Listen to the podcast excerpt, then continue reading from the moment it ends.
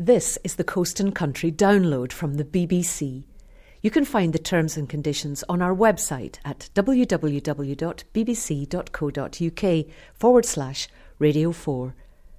Today you can hear Open Country with me, Helen Mark.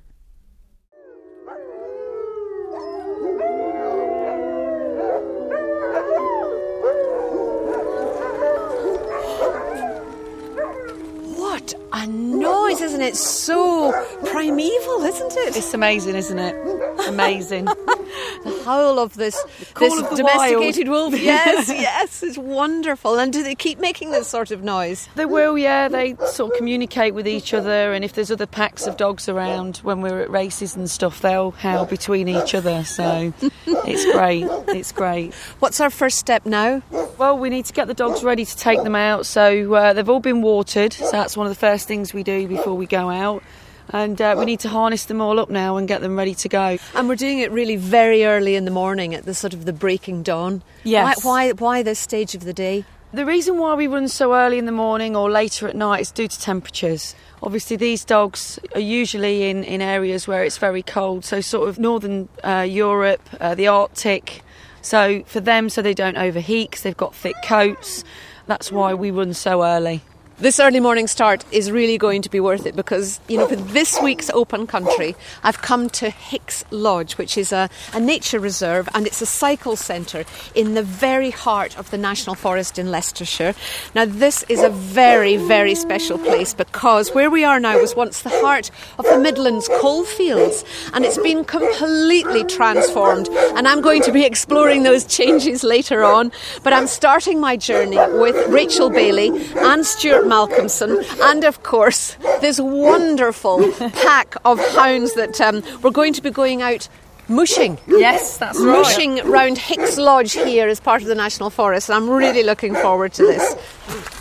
Are we allowed to touch the dogs? Yes, they're all friendly. Yeah, you can say hello to them all. Oh, and their fur is so deep. It's like your hand sinks into it. It's like a glove round your hand. What breed is this? He's a Czechoslovakian wolf dog. We've got a real mixture of dogs here. We've got Czechoslovakian wolf dogs. The other guys are Canadian Eskimo dogs. And how do they take to the national forest round here? They absolutely love it. They've fitted in and acclimatised really, really well. But we do hope for snow on a regular basis, of course. And you work with Stuart. Yes, uh, this is Stuart who uh, helps me run National Forest mushing.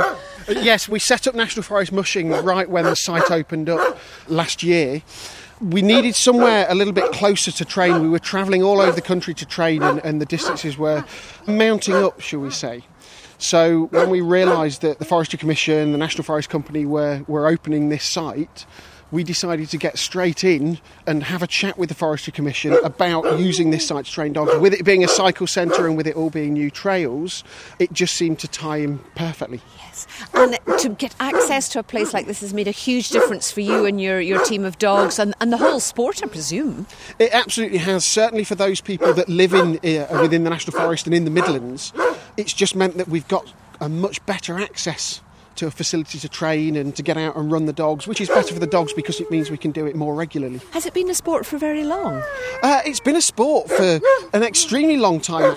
It dates back to kind of Inuit and people in the north taking dog teams up to the North Pole and, or, or across. Canada and actually starting to race across those to try and make those deliveries as quickly as possible. Are we going to race through the national forest now then? We certainly are. I think we're going to we're going to harness the dogs up. We'll hook them up to the equipment and we'll we'll get underway. Wonderful. Are you ready? Three, two, one, let's go! And And we're off. immediately, oh wow, you just feel that instant pull. and we're just gliding along the trail through the trees. We've got the flash of the stems of the silver birches and the greens and the yellows of the leaves. And in front of us, these dogs just taking Get to on. the trail. It's just, they just are so eager to move us on. They absolutely adore it. Steady girls, steady boys, good kids. Are you very attached to these dogs? Yes, I wouldn't be without them. They certainly give you a, an amazing quality of life. Just being out in the forest and just being at one with nature, it's just amazing. here we are racing through this young woodland of forest, you know, along these paths. Steady. And you're not going so furiously fast through the forest that you can't take in. Look, there's a wonderful plantation of oaks on our right, young trees in the first sort of flush of youth, as it were. And look at that stand of silver birch there, Yes. reaching tall above the other trees. They grow so quickly, don't they? In the Wow. evenings, we see all sorts of wildlife. You can be gliding down the trail and you'll get a barn owl swoop down over the top of you. Uh, we see buzzards and kestrels and rabbits and hares and badgers. Oh, terrific corner. Good Whoa. kids. Get on. What a great adventure to have in the forest. Do you know, here's this place of beauty and tranquility, and we're, we're charging about with these dogs. Isn't it lovely to have both? We couldn't ask for a better venue. I mean, we use places like Sherwood Forest and Thetford Forest, but to be able to use our own forest because I was born and bred in Leicester. I grew up in the National Forest, playing in the forest when I was young. So for me, it's really important because we don't know how long we'll have the forests for and how long we'll be a- around to enjoy it, and that's the important thing to me. Let's go home. Pick it up. Whoa! And we swing back down into the car park. Wow, two really sharp turns at the end there. Whoa. Stand down. Down. Good dogs. That was brilliant. You did a great job there. Good boy. I love patting these dogs, that wonderfully dense fur that they have. and pink tongues hanging out the sides of their mouths, cooling and gathering their breath again. Good boy. Got it, look there. It's just landed on top of one of the support uh, posts. Yeah. And it's a jay. A jay, yeah. Great colours. Beautiful. Yeah. Browns, blues, blacks, whites. Very distinctive with its blue wing bars, white rump, black tail. This is such a contrast to what I've just been doing. I've been mushing round one of the trails with the dogs. It was a fantastic way to have my first experience of, Yeah, of Hicks Lodge. It was wonderful. But this is much more quiet and sedate. Yeah, yeah. We're going to go for a little wander round. Yeah. And I'm with Alan Dowell. You're the area forester, and Robert Gibbons. They call you Goose Yeah. because you're the bird man. Well, I suppose, yeah. Now, Hicks Lodge is just one part of the National Forest. So, where are we in terms of the National Forest? The National Forest itself is 200 square miles within the centre of the country. It covers three counties East Staffordshire on the west side, and then centrally within the forest there's South Derbyshire, and then towards the east you've got North West Leicestershire. And this is a very new part of the National Forest, isn't it? Well, we can see that first of all, all around us. We have the tree tubes and the, the little sort of burst of leaf growth from the top of it, a little tiny little fountain.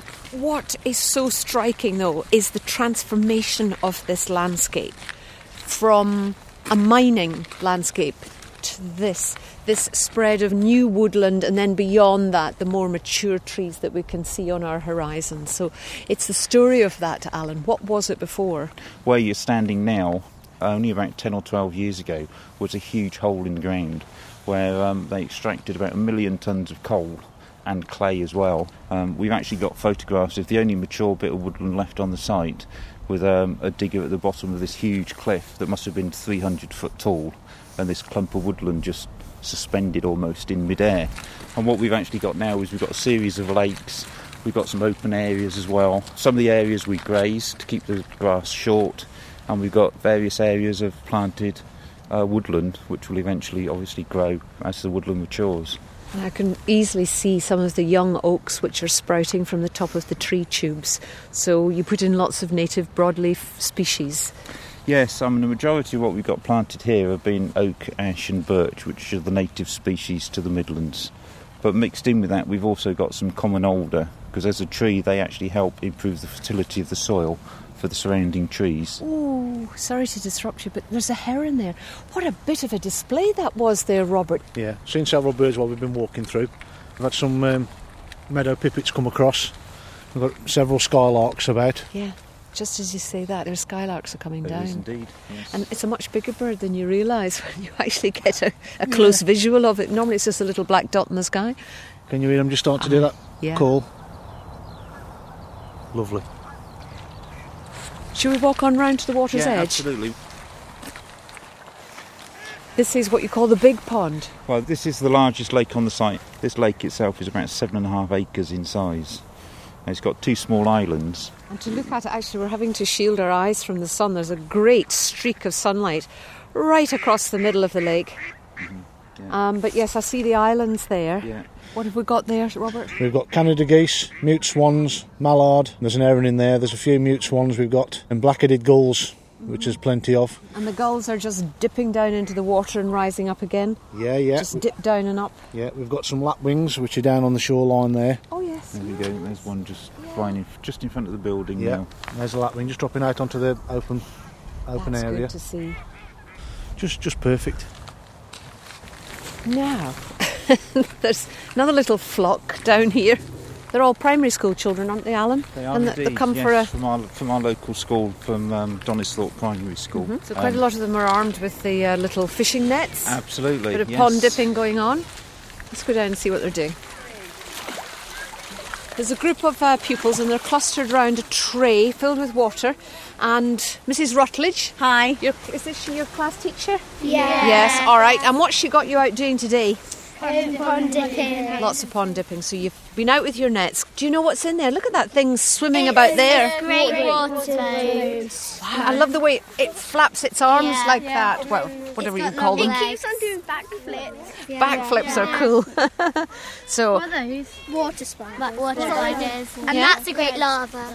now watch this. They're larva. That thread of an insect there. And did you just catch these just Yeah. Yeah. just this morning there? Mm-hmm. Yeah. And what have you got in your net? You have. Look at this, Mrs. Rutledge. Oh, and Wow. newt. How long would you say that was, Harvey? about one and a half centimetres. Okay, and it's a funny sort of browny colour. Oh, it's just flipped over on its back. It's got the long, you know, that uh-huh. long tail which you can almost see through, can't you? Yeah. Do you think this is quite a young newt? Quite young, yeah. So what do you do now? You bring them out and have a good look at them? Yeah. yeah. Then we, got to put them in the water. in the water mm-hmm. trays and So everyone can see them. Mm, and then you put them back at the end of your pond dipping session, do you? Yeah. Yeah. Yeah. Well, isn't that wonderful to see that? It's really amazing seeing all the different animals from the pond. These ponds are chock-a-block full with all sorts of insects, which is why you get all the great birds coming down to feed and why you get the frogs coming. Yeah. So that it's like a little larder for them, isn't it? It's their fridge. They come and open the door and see what's in there. Hey? It's like a natural cafe.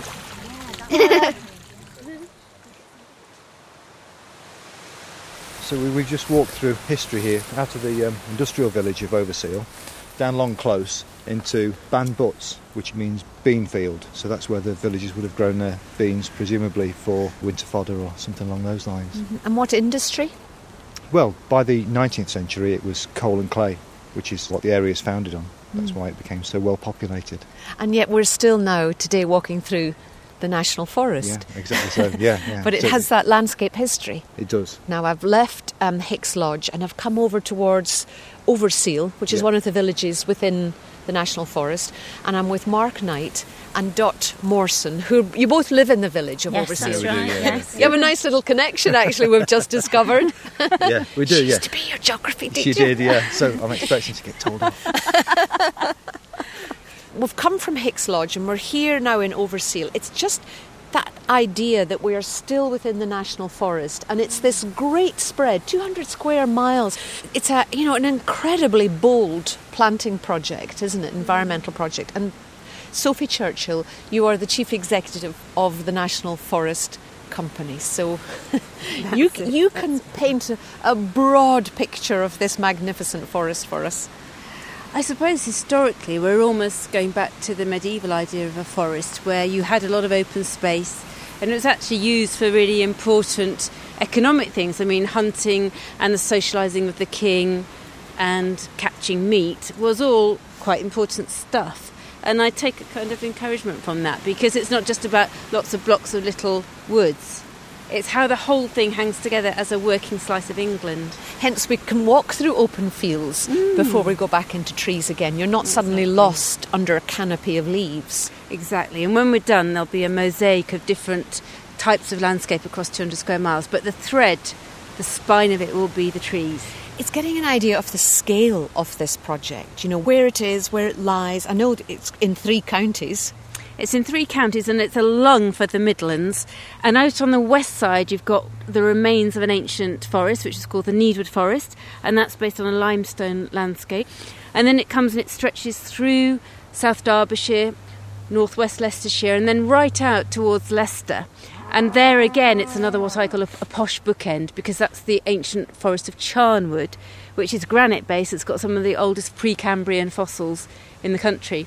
And I know that you have planted your eight millionth tree, but it isn't just about numbers. Now, if you talk to a serious forester, they'll quite often say, Well, I really don't know why you're talking about millions of trees, because of course you're going to be taking out lots of them when they're 20 years old because they'll need thinning. So it's really not the number. And that's true. But on the other hand, it, is, it gives an idea of, of the scale. And it's amazing how fast they grow as well. You think maybe it's going to be two generations before you see a wood, but you can open your front door and be in a wood now, can't you? Yeah, you mm-hmm. love that idea, Yes. isn't it? And to walk in it, Dot. You Ten lead minutes. walks. Yeah. Ten minutes from my home, and I'm down here. And the landscape is just wonderful. Well, I take my health walkers all round this area on Tuesday afternoons, and it's endless what paths we can choose to walk on. Very convenient for visitors because it's easily accessible from the M42 and the A38 to get into the National Forest. The tourism, in particular, is really growing. in an area that wouldn't have had it before, Oh, particularly. absolutely, absolutely. If you'd asked Mark and I 30 years ago about Swadlincote area and Overseal, and people coming on holiday here and having a holiday let in this area, we'd Well, have would laughed. been- yeah, we would. We really there would. Was, it was a standing joke in the village in the in the seventies that you apologise. You know, we'd say, "I'm sorry about the mess. We've got the coal board in." Just because it was so filthy, everywhere was. But all the villages around here were. They were industrial villages, you know. Mining That had- villages. Mining villages, yeah. And you're talking about the landscape that we're in now, where we have wonderful open fields and Yes. beautiful swathes of forest. Yeah. Who decided, why was it decided to put a national forest in such um, a woebegone part of England? The idea of it came as a top down. We will put a forest here. But what I liked about it was the communities that were here were already strong. They were about to go into decline, but they sort of picked up this idea of living in a forest, which is new to people around here, and, and ran with it. And are now sort of discovering the benefits of it. And of course, we haven't stopped people farming. We're not trying to take people out of agriculture. One or two farmers actually stopped dairying completely and put it all over into the national forest, maybe to do other businesses around it. But most people who've put some of their farm in have carried on doing agriculture, and that's really important. So you had farmland, you've used that, and you've used what were the old open cast mines and the clay works. Now, Dot, you do remember this. I can't see it in the landscape now. I need your memories of it. What are they? Well, 40 years ago, when I came to live in Overseal, and I can remember walking uh, east from the village and being absolutely shocked when I saw the landscape. It was huge piles of clay, huge holes, often with water standing in them, and rows and rows of drying sheds in pipe yards. Rows and rows of pipes waiting to be, uh, well, I suppose, exported because these did go worldwide. Oh, the clay pi- long yes. drainage pipes. That's right. And uh, in addition to that, were round kilns, rows and rows of those. Fortunately for me, they'd just transferred to be gas fired, but before that, when they were coal fired, the environment wasn't just an eyesore, the air pollution was horrendous. And at least now we're on payback with these trees. But forests, they're quite a strong part of our psyche, aren't they? They're um, forests are part of our history. You know, think what was built from forests, our homes, the great fleets that travelled the oceans and discovered new worlds. They came from forests. You know what I mean? It is a very important part of ourselves as human beings. The forest. Yeah, and, and keeping that connection with that and, and perhaps rediscovering that connection with that, I, I think is um, very important. And I suspect that people do it without realising why they're doing it as well. They like to come to wild places and perhaps not even think about why, other than it's spiritually uplifting almost. You know, mm, it's, it's a place where you can come and regenerate yourself. Absolutely. What colour are we following? Yellow and green. Okay, those are beginners and intermediates, Yeah. aren't they?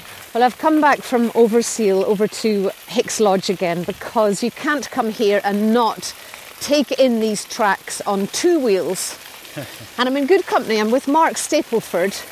And Marc, you are, well, I can see it on the top of your lycra top there, Team Bongo Cycling Club.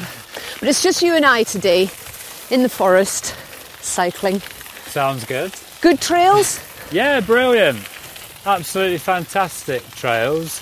And it does create opportunity for all levels of cycling, does it? Oh yeah, and you've got that added bonus of it being an all-weather trail because of the gravel tracks, family and beginner mm-hmm. routes, plus the blue route. It, it gives a bit of everything. There's a lot of leaf litter on the path, and we sort of race through the puddles or two and get a bit of a spattering. Yeah. And it's worth it, isn't it? Oh, you can't beat a bit of mud. You yourself, Marc, are a, a landscape architect.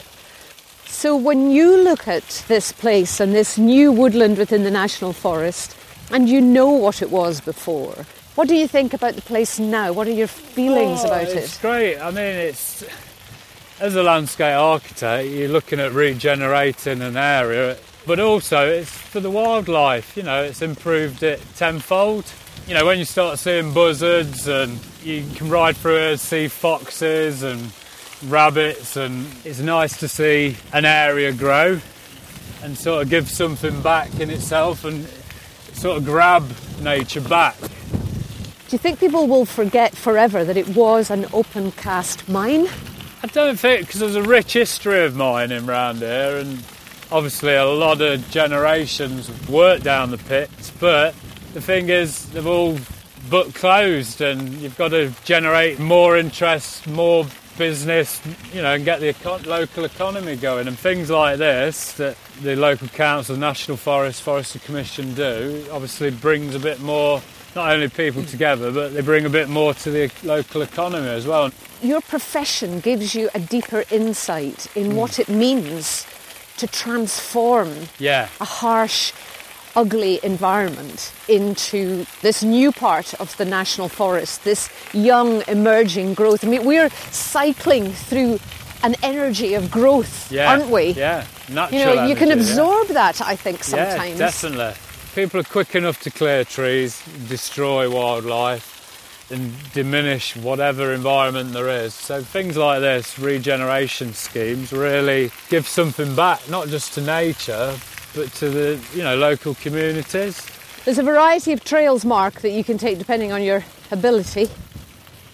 Yeah, there's uh, yellow and green. Yellow's, I think, for family, green's for beginners, and then there's the blue at Hicks Lodge, which is for intermediate riders. They've got a bit more technical skill. We're coming up to a little bit of a, a blue section here, which I've convinced you to have a go at, and it will make you smile. So if we just go on to the blue, Woo! Just sort of little high rises you go over. Oh, and another one. on, a, on a trickier trail like this, I am I'm looking less at the surroundings and concentrating more on Yeah. actually staying on the bike. definitely. Which is a shame because they keep changing with little bits of open grassland. Whoops, keep pedaling, Ellen. Whoa. and these young, look at that yellow oak tree Yeah. there. It's my height, it's only about five or so feet high. Oh, I love it in clusters over this side.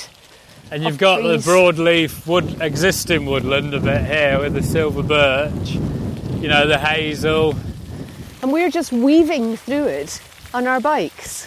What a day it's been. I started behind the sled dogs and then I finish on two wheels weaving my way through the trees. How That's it. what a wonderful forest experience that is. Catch up, Marc! Woo!